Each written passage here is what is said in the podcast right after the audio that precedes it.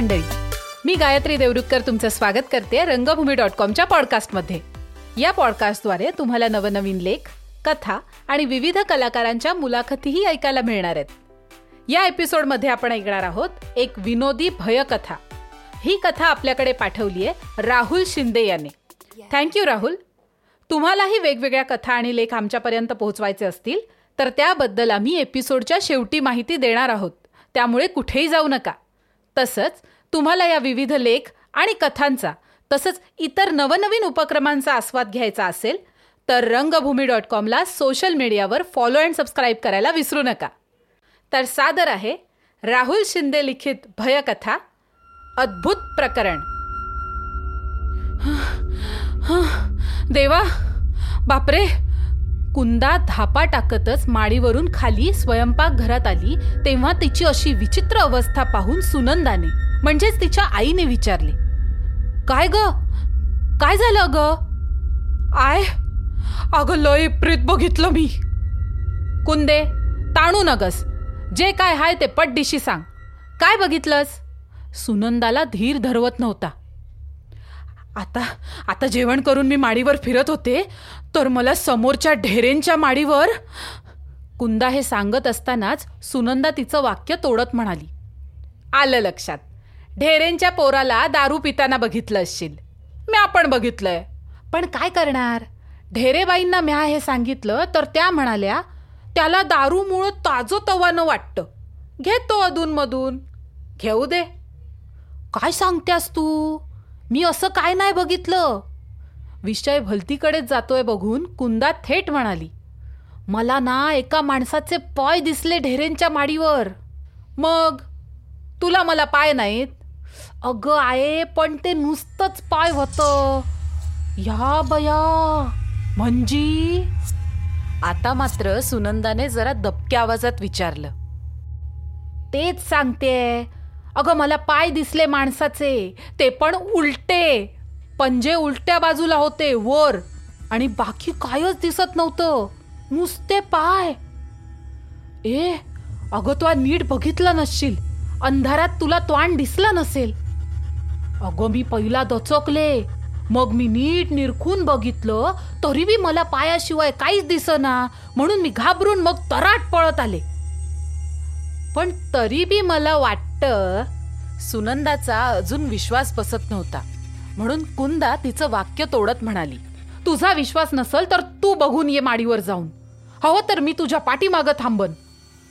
कुंदाच्या या बोलण्यावर सुनंदा जरा घाबरली पण या प्रकरणाचा सोक्षमोक्ष लावायचाच ठरवून ती म्हणाली चल बघू तरी. पण तू ये बरं वरपर्यंत माझ्या संगे. दोघीही दबक्या पावलाने माडीकडे जाण्यासाठी जिना चढू लागल्या. जिन्यात पोचल्यावर सुनंदाने हळूच आपल्या माडीचे दार उघडले. मध्ये एक घर सोडून असणारी ढेऱ्यांची माडी दिसू लागली. सुनंदा दारातून बाहेर आली आणि पाठोपाठ कुंदा. सुनंदाने धडधडत्या हृदयाने ढेरेंच्या माडीवर नजर फिरवली. कुंदे कुठं काय हाय? तुला भास झाला असल. नाहीतर कोणीतरी झोपून पाय वर केले असतील तेव्हा. सुनंदा जरा कंटाळून म्हणाली. अगं आय कुणी झोपून पाय वर केले असते तर मला बाकीचं अंग पण दिसलं असतं ना. कुंदाने आपला युक्तिवाद मांडला. सुनंदा पुढे काही बोलणार इतक्यात ढेरेंच्या माडीवरच काहीतरी दिसलं म्हणून दोघी पण तिकडे बघू लागल्या. सुनंदाचाही आपल्या डोळ्यावर विश्वास बसेना. समोर ढेरेंच्या माडीवर जिन्यातल्या खोलीत दोघींना पण फक्त दोन हात दिसू लागले. बाकी शरीराचा कुठलाच भाग दिसत नव्हता. दोघी पण थिजल्यासारखं तिकडे बघू लागल्या तेव्हा ते दोन हात त्यांना इशारा करून इकडे या असं दर्शवत असल्याचे त्यांना जाणवले. आणि दोघीही आपल्या जिन्यातून पळत खाली घरात आल्या. दोघींची भीतीने गाळण उडाली होती. कुंदे पटलं पोरी. पटलं तू म्हणत होतीस ते. ढेरेंच्या माडीवर हे काय प्रीत? आता उशीर झालाय. झोपू ग बाय. ढेरेबाईसनी हे सगळं प्रकरण सांगायलाच पाहिजे. सुनंदा खाली आल्यावर कापऱ्या आवाजात एक सुरात म्हणाली होय होय पण आय पण मी मोठा बल्ब चालूच ठेवून झोपते हा. नाहीतर मला ते हात आणि पाय दिसायचे परत स्वप्नात. काही वेळाने सुनंदाचा नवरा सुशील आपली शतपावली करून घरी आला तेव्हा सुनंदा दिवाणखान्यातच बसली होती आणि कुंदाला जरा डोळा लागला होता. अहो कशाला इतक्या अंधारात एवढा वेळ फिरत बसतायसा? सुनंदा सुशीलवर खेकसली. आ? अगं रोज मी एवढंच फिरतो. आणि आजच काय झालं तुला असं तापून बोलायला? सुशील निर्विकार चेहऱ्याने म्हणाला. सुनंदानं काही वेळेपूर्वी ढेरेंच्या माडीवर घडलेला प्रकार सांगितला.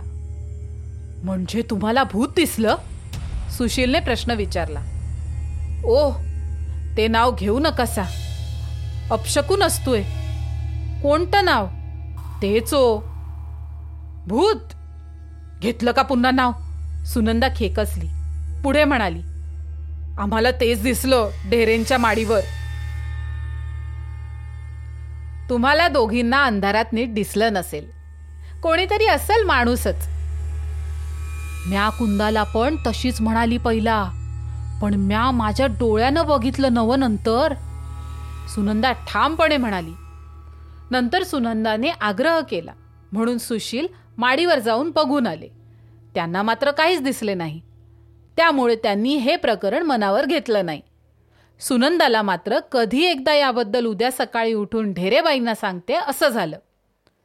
दुसरा दिवस उजाडला तसा सुनंदाने कुंदासोबत लगेच आपला मोर्चा ढेरेबाईंच्या घराकडे वळवला. त्यांना ढेरेबाईंच्या घराला कुलूप दिसले. दोघी परत कोडात पडल्या? तसंच पुन्हा आपल्या घरी जाऊन सुनंदाने ढेरेबाईंना फोन केला आणि याबद्दल विचारलं. हो आम्ही कोणी नाही घरी कालपासून. उमेश गावातलंच योग ध्यान याच्या निवासी शिबिराला गेलाय.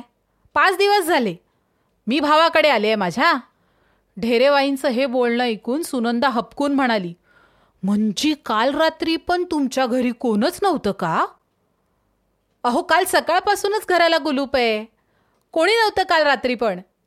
का हो विचारताय? काही अडचण आहे का? तुमचा आवाज का तचकल्यासारखा येतोय? ढेरेबाईंनी विचारल्यावर सुनंदाला तग धरवेना. घरात कोणीच नाही आणि माडीवर फक्त अंतराळी हात आणि पाय.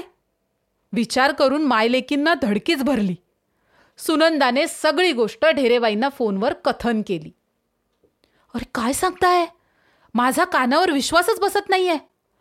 ढेरेबाई म्हणाल्या आम्ही आमच्या डोळ्यांनी बघितलं. तुम्हासनी काय सांगू आमची अवस्था? तुम्ही भावाकडनं कधी येणार हाय? मी अजून दोन दिवसांनीच येणार होते. पण हे प्रकरण ऐकून मला पण काही सुधरना आता. काम करते. तुम्ही आज रात्री परत एकदा आमच्या माडीवर बघा. आणि तसं काय दिसलं की मला लगेच फोन करा. भावाचं घर काय लांब नाही तुमचा फोन आला की अर्ध्या तासात पोचू आम्ही. आणि खरंच तसं काय भूताखिताचं असलं ना तर काय तर करायला पाहिजे. मी माझ्या भावाच्या ओळखीचा इथला मांत्रिक आहे त्याला बी घेऊन येते. ढेरेबाई म्हणाल्या आणि सुनंदाने त्यांच्या बोलण्याला दुजोरा दिला. रात्र झाली तशी सुनंदा कुंदा माडीवर गेल्या आणि एकमेकींना धरून ढेरेंच्या माडीवर बघू लागल्या. आजही परत त्यांना अंतराळी पाय दिसले. दोघी परत घाबरून माडीवरून घरात पळत आल्या आणि सुनंदानं फोन करून ढेरेबाईंना तातडीने यायला सांगण्याचं कर्तव्य पार पाडलं. सुनंदा तिचा भाऊ सोबत मांत्रिकाला घेऊन आले. त्यांच्याकडे सुनंदा कुंदा हजर होत्याच. ढेरेबाईंच्या माडीवर सगळे दबकत दबकत वर जाऊ लागले. मांत्रिक पुढे होते. वर जाताना जिन्याच्या बाहेर हालचालींचा आवाज सगळ्यांना जाणवू लागला तसं. ढेरेबाईंनी घाबरून जिन्यातील दिवा लावला. उजेडात जिन्यातून बाहेरचे दिसू लागले. माडीवर ढेरेबाईंचा मुलगा सर्वांगासन करत होता. दोन्ही पायवर आणि अंग पूर्ण सपाट. उमेश तू तर शिबिराला गेला होतास ना? तुझी आई म्हणाली म्हणून विचारलं. सुनंदाने सुचेल तसं विचारलं. तशी उमेशची तंद्री भंगली. काकू तुम्ही इकडे? मामा तुम्ही? आणि तुमच्यासोबत हे कोण? गोंधळून उमेशने विचारले ते सांगतो पण शिबिर चालू आहे ना तुझं? मग तू इकडे कसा? सोडून आलास? ढेरेबाईंनी आपल्या मुलाला विचारलं अगं शिबिर चालू आहे पण तिथे रात्रीच्या वेळी शांतता तास असतो आमचा. त्यात आम्ही कोणाशीही बोलायचं नाही. एकांतात कुठेही जाऊन तिथे शिकलेली आसनं प्राणायाम आम्ही करू शकतो. शिबिर आपल्या घरापासून एक किलोमीटरच्या अंतरावर आहे आणि आपल्या घरी कोणीच नाही. म्हणून मी तो शांतता तास इकडे येऊन पाळत होतो. शरीरशुद्धीसाठी आम्ही रात्रीचं जेवणही करत नाही. त्यामुळे उपाशी पोटी मी आसन प्राणायाम करत होतो. उमेश म्हणाला मग तो काल केलेला हाताचा कसला व्यायाम प्रकार आहे? दुसऱ्या माणसाला बोलवण्यासारखा? कुंदाने विचारले माणसाला बोलवल्यासारखा? हा हा ती मुठीची उघडचाप तुम्हाला कसं माहीत? यावर कोणी काहीच बोललं नाही. कुंदा सुनंदाने माडीवरचा अंदाज घेतला. सर्वांगासन करताना अंग जमिनीवर पडल्यावर मध्ये कठडा असल्याने कुंदाला बाकी शरीर तिकडच्या माडीवरून दिसलं नव्हतं. त्यामुळे तिला अंतराळी पाय दिसले फक्त. तेही उलटे. आणि पंजावर. तसंच हाताचे व्यायाम करताना उमेश जिनातल्या खोलीत अशा पद्धतीने थांबला होता की सुनंदा आणि कुंदाला समोरच्या उजेडात दरवाजात फक्त हात दिसत होते. त्यात बाकी चहूबाजूला अंधार. आपली अशी फजिती झाल्यामुळे सुनंदा कुंदा परत आपल्या घरी गेल्या. पण भूत प्रकरणाचा निकाल लागल्यामुळे त्यांना हायसही वाटत होतं. नंतर ढेरेबाईंनी उमेशला आणि सुनंदाने सुशीलला हे सांगितल्यानंतर त्यांनी मात्र पुरेपूर हसून घेतलं.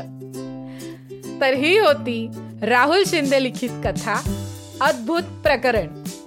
मी पुन्हा एकदा तुमचे आभार मानते राहुल. थँक्स तुम्ही ही कथा आमच्यापर्यंत पोहोचवली. एपिसोडच्या सुरुवातीला सांगितल्याप्रमाणे तुम्हालाही तुम्ही लिहिलेल्या कथा आमच्यापर्यंत पोहोचवायचे असतील तर रंगभूमी डॉट कॉम वेबसाईटला भेट द्या. त्यावर साहित्य सहवास नावाचं सदर आम्ही इंट्रोड्यूस केलेलं आहे. त्या अंतर्गत एक फॉर्मही आहे. तो फॉर्म भरून तुम्ही तुमचे लेख कथा आमच्यापर्यंत पोहोचवू शकता. आणि रंगभूमी डॉट कॉम पॉडकास्टला सबस्क्राईब करायला विसरू नका. तसंच ही कथा तुम्हाला कशी वाटली हेही आम्हाला नक्की कळवा. आणि आवडली असेल तर फॅमिली अँड फ्रेंड्स सोबत नक्की शेअर करा. तर भेटूया पुढील एपिसोडमध्ये तोपर्यंत काळजी घ्या मंडळी. धन्यवाद.